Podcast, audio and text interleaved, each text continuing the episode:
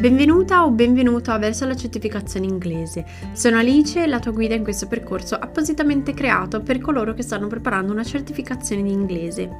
Che tu stia preparando appunto l'I E L T S o un'altra importante certificazione Cambridge, qui troverai risorse preziose, consigli e ispirazione continua. Ogni episodio sarà un tassello che contribuirà a costruire il tuo percorso verso il successo linguistico.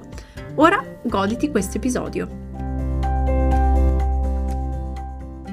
In questo episodio parliamo di articoli, come utilizzare gli articoli in inglese, quindi a, an, the, ma soprattutto quando non si utilizzano gli articoli in inglese, perché so che questo è un argomento un po' difficile da trattare perché tanti studenti mettono l'articolo dove non dovrebbero e poi si dimenticano di metterlo dove dovrebbero. Questo è normalissimo. L'importante, ricordati poi, è la comunicazione, quindi che le persone ti capiscano. Però, per esempio, se stai facendo una certificazione, è importante che tu utilizzi gli articoli nella maniera più corretta. Quindi qui ti do le regole e dei consigli per ricordarti queste regole.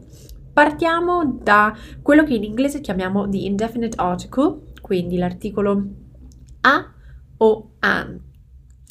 Quindi questi vengono utilizzati con sostantivi singolari e countable, quindi quei sostantivi che possono essere messi al plurale. Questi li utilizziamo quando parliamo di qualcosa o di qualcuno per la prima volta, per esempio uh, I saw a cat uh, going home today, è la prima volta che menziono questo gatto. Quando parlo di um, qualcuno di, che fa parte di un gruppo o di un insieme, per esempio Climate change is a problem we face today.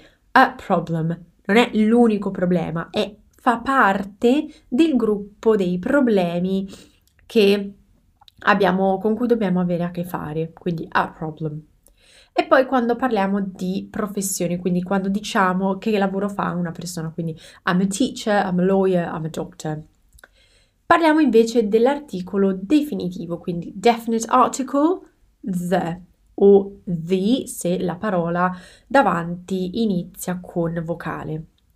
Quindi questo viene utilizzato quando parliamo o ci riferiamo a qualcosa di noto a tutti, quindi tutti sappiamo di che cosa stiamo parlando. Per esempio, do you remember about the cat I saw yesterday? The cat, no a cat, non è più un gatto ma è quello specifico gatto. Quando poi parliamo di qualcosa di unico, quindi ce n'è solamente uno al mondo, dobbiamo usare the. Quindi, the King of England, the Sun, the Moon, the Internet, the Pope. Perché c'è solamente un Papa, solamente un re d'Inghilterra, un solo sole e una sola luna. Con i superlativi, chiaramente, mai dimenticarselo, quindi uh, the most beautiful city in the world, the craziest experience, eccetera. Come in italiano anche um, con i nomi propri, quindi con alcuni nomi propri come le nazionalità, the Italians, uh, fiumi, the Thames, il Tamigi, um, gruppi di persone, the deaf, uh, i sordi, the blind, i ciechi. In questo caso è molto importante, mettiamo l'aggettivo dopo, quindi the deaf, deaf. Uh, è appunto sordo, quindi l'aggettivo, quindi mai mettere la S, ok? Perché intendiamo mettendo the che è già plurale, quindi non c'è bisogno della S. Ora vediamo quando non si utilizza nessun articolo. Questa categoria la chiameremmo come zero article, quindi in alcuni casi non mettiamo niente. Allora, con paesi, città e continenti non mettiamo niente, quindi I went to Italy, I went to Africa, I'm from uh, France, ok? Niente. Con i pasti, quindi lunch, dinner, breakfast, lunchtime, niente. Alcuni luoghi specifici, molto importante, scuola, università, ospedali, prigioni, niente. Quindi I went to school, I went to university, I went to hospital, I went to prison. A meno che voi non lavoriate in questo posto, ok? Quindi se io insegno in un'università, non dico I went to university, perché sembra che io sia una studentessa, ma I went to the, ok? I went to the university, intendendo proprio the building, ok? Proprio la struttura fisica. O I went to the school, perché magari sono un genitore che deve andare ai colloqui. I went to the prison significa che ci lavoro, ok? Magari insegno, magari eh, sono, non lo so, pulisco nella prigione. Ma se dico I went to prison è perché you did something naughty e quindi sei finito in prigione. Ok, quindi se metti l'articolo vuol dire che lavori in questo posto e quindi questo funziona con school, university, hospital, prison. Quando poi um, ci riferiamo a un intero gruppo di qualcosa o qualcuno, per esempio, tigers are endangered, ok? Quindi le tigri sono in, sono in via di, di estinzione. Le tigri, mettiamo tigers, not the tigers, perché sembra un, un gruppo specifico di tigri, invece no, tutte. Tigers are endangered. Oppure, whales are very beautiful. Intendo tutte le balene, non solamente un gruppo specifico, ok? Uh, oppure, children usually really like to play. Ok, tutti i bambini, a tutti i bambini di solito piace giocare, non solamente a un gruppo di bambini. Poi, sostantivi uncountable per concetti generali. Ricordiamo brevemente cosa sono i sostantivi uncountable. Sostantivi uncountable sono sostantivi a cui non posso mettere il plurale. Quindi, money, water, news. Lo so che news c'è la S, ma in realtà non è plurale, ok? Quindi va al singolare. Uh, data, furniture, ok? Quindi, quando i sostantivi uncountable si riferiscono a concetti generali, non utilizziamo alcun articolo. Per esempio, water is essential for life. In questo caso ne abbiamo due, water e life. Water is essential for life. Entrambi i sostantivi sono uncountable, entrambi per concetti generali, quindi niente articolo. Anche per esempio quando diciamo life is beautiful, non diciamo the life is beautiful, the life di chi? È troppo specifico dire the life, manca qualcosa.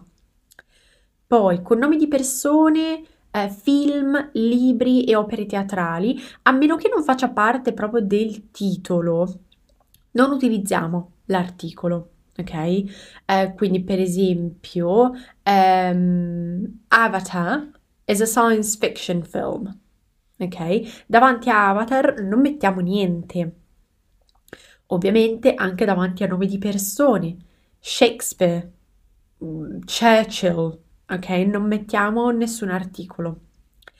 E poi sport e giochi, quindi in contesti sportivi, alimentari, ludici, eh, non usiamo, omettiamo l'articolo, quindi he plays football, um, I like volleyball, I like chess, uh, they are serving soup tonight, ok? Non they are serving the soup, è troppo specifico quale, quale, quale soup. È, è troppo specifico, invece no, stanno eh, dando una zuppa. Un problema molto comune poi è l'utilizzo dell'articolo con i nomi geografici e i paesi, quindi vediamo un facciamo un piccolo specchietto su questo. Nessun articolo con paesi con un solo nome, eccetto Gambia, che è the Gambia. Um, Oppure con stati a nome singolo ma uniti, quindi per esempio Bosnia and Herzegovina, non c'è nessun articolo, ok? Quindi normalmente con i paesi singoli, quindi diciamo um, singolari, Italy, France, Spain, uh, non me ne vengono in mente altri, Germany, niente. Poi nomi di città, strade, laghi, montagne, deserti, niente. Invece utilizziamo the prima di paesi con nome al plurale, per esempio the Philippines, the Netherlands. Nomi ehm, che contengono un sostantivo che va a indicare il tipo di stato. Quindi se hanno Republic, Kingdom, United, quindi the Republic of Ireland, the United Kingdom, the United States of America, mettiamo the per questa ragione, perché contengono queste parole. E poi ehm, abbiamo alcune eccezioni che vanno ricordate, diciamo così, quindi paesi in cui mettiamo sempre the e in cui faresti prima ricordarti il nome che è la regola, sono the United States, the United Kingdom, the United Arab Emirates, the Cook Islands, the Maldives, the Netherlands, the Philippines.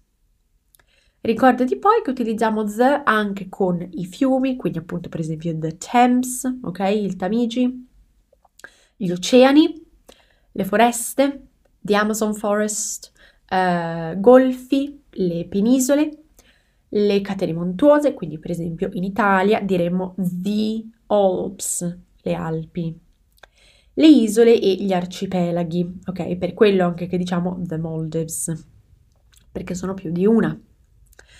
Come facciamo a ricordare tutte queste cose? Ovviamente, come al solito, ripeto, non c'è una pillola magica sfortunatamente che ce lo fa ricordare. La cosa migliore che tu possa fare è non cercare di ricordare queste regole, ok? Io le regole te le ho date perché è facile, è, poter, è utile a volte andare a controllare che quello che tu hai detto sia corretto. Però è molto più semplice cercare di impararle dal contesto. Però per fare questo hai bisogno di ascoltare e leggere tantissimo, tutto il giorno, non tutto il giorno, intendevo tutti i giorni. Quindi per esempio ascoltare dieci minuti al giorno, come dico sempre, non ti aiuterà. Quello che invece ti aiuterà è ascoltare passivamente per un'ora e mezza al giorno, mentre fai altro, ok? Ascoltare passivamente vuol dire sempre mentre fai altro, quindi mentre fai la doccia, mentre guidi, mentre cucini, mentre non lo so, qualsiasi cosa tu possa fare mentre tu puoi ascoltare. Leggere, quindi leggere quindici venti minuti al giorno, cercando di porre però attenzione a queste cose, ok? Quindi per esempio, mettiamo che tu prenda un articolo sulla B B C che te, eh, hai trovato interessante.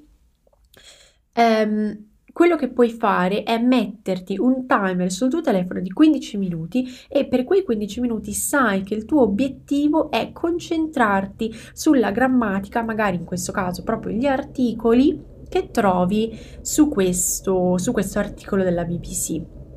Ok? Poi puoi magari utilizzare color coding, quindi andrai ad utilizzare vari colori per identificare le varie regole.